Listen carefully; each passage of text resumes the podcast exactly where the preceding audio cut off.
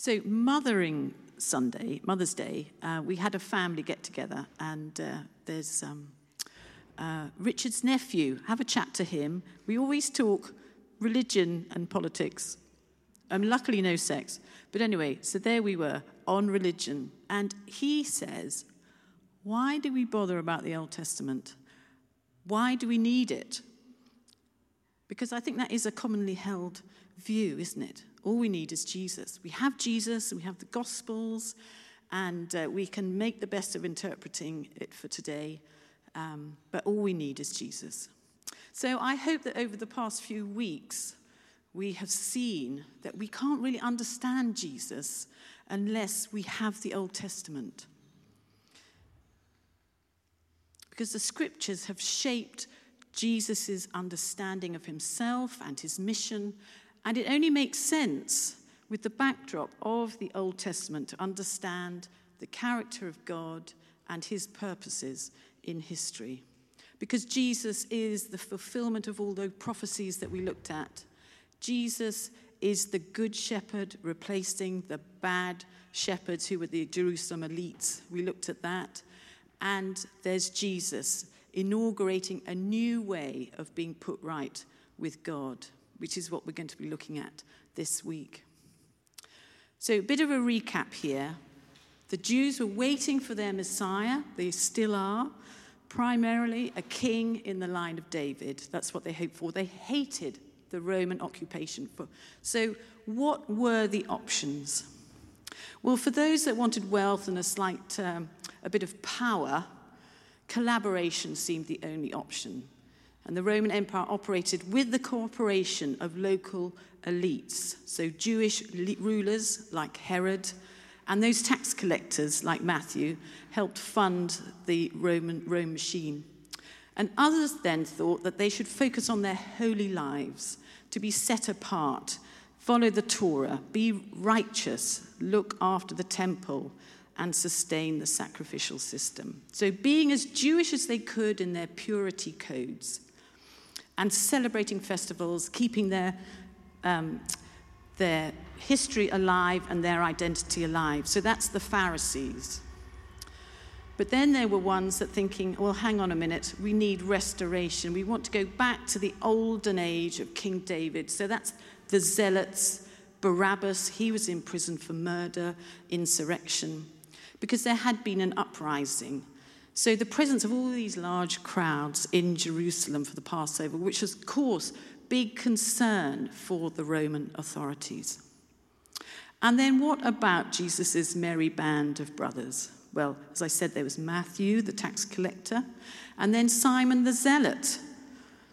And some of them had accepted the idea that Jesus was more than a man. He was more than a prophet. He was more than a Jewish leader. He was the Messiah as revealed to them by the Holy Spirit. And they hoped he was going to fulfill all the prophecies. And they thought that meant freedom from Roman rule, re-establishment of Jewish self-determination. So back to the olden golden days. So when we get to this time of Passover, there is this heightened tension because Jesus has warned his disciples he's going to be handed over to the authorities and he's going to die a very cruel and humiliating death. And we know the Jewish leaders hate Jesus and they want him killed, but they need the help of the Roman authorities and the governor. And yet somehow they thought Jesus was still going to become a king in the line of David. He was the one who was going to redeem Israel. And that would mean being anointed by a priest or a prophet and therefore leading worship in the temple and getting rid of Roman occupation. But time was really running out. So what about the Passover festival? Because we're looking today at why Jesus remembered the Passover at the Last Supper. Well, we know that Jesus went up to Jerusalem at the age of 12, and that was for the Passover festival. And he was with his family, and then his parents lost him, and they found him in the temple, and they were really cross. But he said, "What's the problem? Wouldn't you find me in my father's house?" So the annual Passover festival would have been integral to Jesus' way of life. And Matthew makes it really clear in his gospel to a Jewish audience that the Last Supper Jesus had with his disciples is the Passover meal. So in verses 17 to 19, it does mention the Passover 3 times. I hope you saw that. So they're all in Jerusalem for the annual Passover festival. And the focus of that is a meal shared, usually in families, but also among friends. But it is a celebration. It's a freedom party. It's a kingdom party, because God had set them free from Egypt, and he was going to lead them to the promised land. So it was now the time that Jesus was going to set them free from Rome. Now, I wonder how many people here have been to a Passover meal. Have you been to a Jewish Passover meal? Wonderful, wonderful. I think it really helps understand what Jesus was doing. And I think that's why Christians do the Seder meal, just to sort of get a flavour of what was going on. So Passover now is usually in a family home, and that you do, because there isn't any temple, there are set words to say and symbolic foods to eat.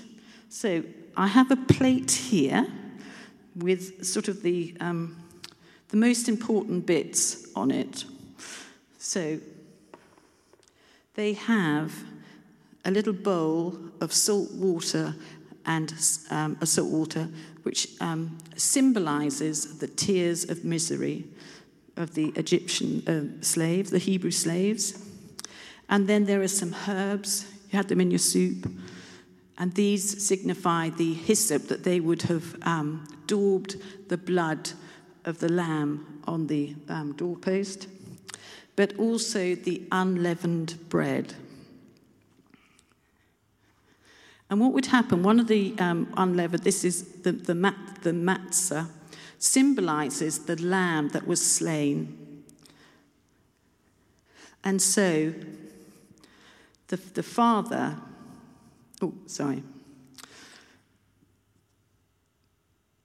So at the Passover, the Jews would give thanks that God had chosen them from among all the peoples and had made them holy through his word.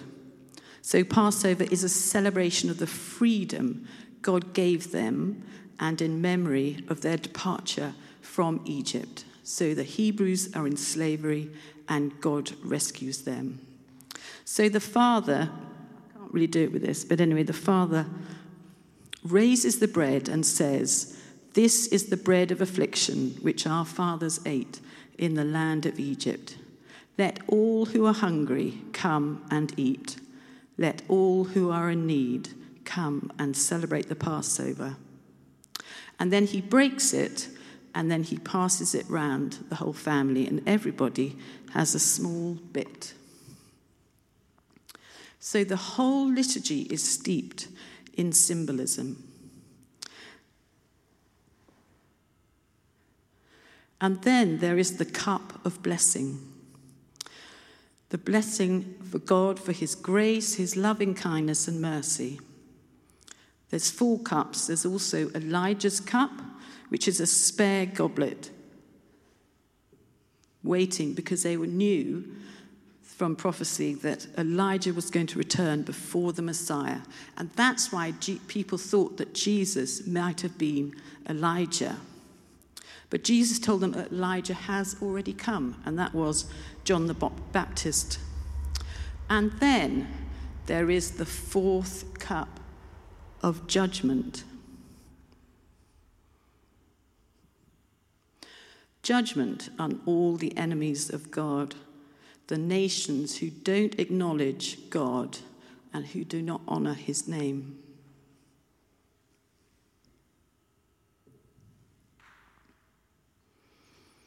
And then the ending of the Passover is thankfulness. And they say, God has redeemed, freed, fed, delivered, saved, and spared his people. Therefore, with all our being, we will thank, bless, praise, glorify, exalt, reverence, sanctify, ascribe kingship to you, O Lord our King. So there is thankful and humble worship of who God is. That's the Passover. But Jesus says different things, and this is so surprising for the disciples. Hang on. These words that we've said all our lives, we can say them in our sleep. He's only gone and changed the words. I mean, it's shocking even. But then this night is different in so many ways. Jesus, for example, washed their feet. I mean, the servant is supposed to do that. And Jesus says someone's going to betray him. And this is in the closest group of disciples. But Jesus says, take this bread and eat it. It is my body given for you. Do this in remembrance of me. And likewise, after supper, he took the cup. Drink this, all of you. This is the blood of the new covenant. It is shed for you and for many, so that your sins can be forgiven. What? Jews don't drink blood. They definitely don't.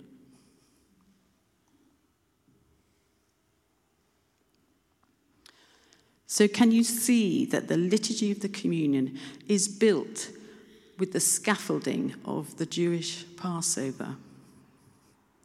So Jesus takes the Passover meal and uses it to say that God is working in a new way to forgive people's sins and to restore them as his people. So you might like to think of a birthday party with all the funny things we do. So if an alien came in and asked us what our celebration's all about, I wonder what we'd say. The alien might say, well, why is a birthday any different to another day? And how would we explain wearing party hats and eating party food that might not be very good for us? Or giving presents to just one person? Or actually explain lighting candles on a cake and then blowing them out? Because after a while, it becomes a bit difficult to explain, doesn't it? But really, we just want to get on and celebrate the person whose birthday it is and to enjoy coming together and being with our family and our friends. And then we might think the birthday person, we might think of the day they were born and have some funny stories about that. And then celebrate the day with them and be happy to be together. And then we say, many happy returns of the day. We hope that life is going to continue. So in a similar vein, Passover is celebrating the past, and it's a continuity of family and community history to the present, and then the hope of the future. So we look back to redemption and the rescue from slavery. We reflect. The Israelites reflected on where they were in the present. God has been our help thus far. And that we're thankful that we're here. And then we can look forward to the redemption to come, their promised land. So I tried this out yesterday. I had some friends round for lunch, and we all used to be in the same home group together. And so I made a pudding that someone used to bring and we used to have with our coffee before we started. So they all recognised the pudding. And so I told them why I had made it. It's so that we could think about the time we were together in our home group and the time we are now. Some are still in that home group and some are not. But then being encouraging one another for the future as well. So it's this idea of how great food is and how we can celebrate together in that way. But just thinking about the Passover in Exodus, if we remember, it was a terrifying night of judgment. It was the 10th plague in Egypt, when the angel of death would pass over every household and kill every firstborn son. So the Israelites were to kill and eat a sacrificial lamb and then daub its blood on their lintels. And so Jesus was saying, you know the story of the Passover, and now you can remember my story. I am the sacrificial lamb that will be killed, and my blood will be shed for you. And you will be saved from the angel of death and God's judgment if we shelter under the blood. And what else did Jesus say in the Last Supper with his friends before he dies? Well, in verse 28, Jesus said, "This is my blood of the covenant, which is poured out for many for the forgiveness of sins." Just as God's relationship with his people of Israel is based on covenant, which is signed in blood. So from Exodus 24, verse 8, on Mount Sinai, the Mosaic covenant is ratified in the blood of animal sacrifice. But now God is going to have a relationship with people through the blood of Jesus, which signifies his violent death on the cross.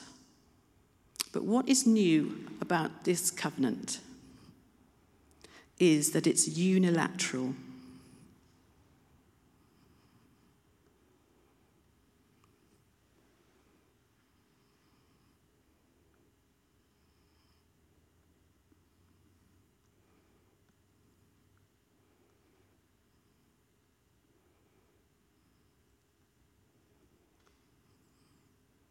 What Dave really worried about has just happened to me. It's fine, it's fine.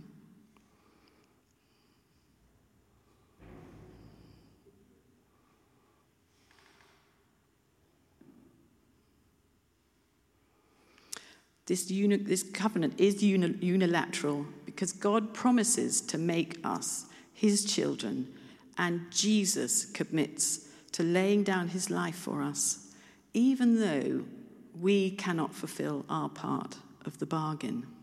And Jesus knows we can't, because in the very next lines, Jesus predicts that they will all desert him and Peter will deny him. I mean, Peter insists that he won't. The others might desert you, but I will never desert you. Peter tried, but he failed. And we all do. But Jesus is faithful. So the basis of our covenant with God is the blood of Christ. So what must we do? We can take shelter from judgment under the blood of Christ, because Jesus has done it all. Imagine in Egypt, the firstborn son, worried that his father hasn't daubed the doorway with the lamb's blood. He goes to bed. He just can't sleep. So he goes down to see his dad, his Abba, and he says, Have you done the blood yet? This is a bit more important than the bins. Yes, yes, he says, go back to bed. And he does. He just can't sleep. And he goes back down again. Dad, have you done the blood? And then Dad thinks about it and he thinks, I better go and check. And then he sees, no, he's forgotten. The blood, it's still in the bowl. So he quickly daubs the blood on the door, and then his son can go to sleep without worrying that he might die at midnight. So we can be sure that we are safe, because Jesus' blood is already on the lintel. Jesus has died and shed his blood. He seals the deal. And not only are we saved from that terrible judgment, we're also given a future. Verse 29 says, "I will never again drink of this fruit of the vine until that day when I drink it new with you in my Father's kingdom. So the Lord's Supper or communion looks forward to God's heavenly feast when Jesus comes again to redeem humanity and the whole of creation. So there is a plan in history. God has brought us from somewhere, and he is leading us somewhere else. So communion is a freedom party, and it is a kingdom party.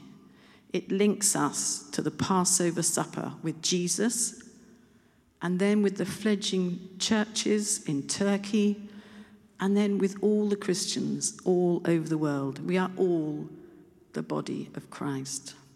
So communion in that sense also is an eternal celebration.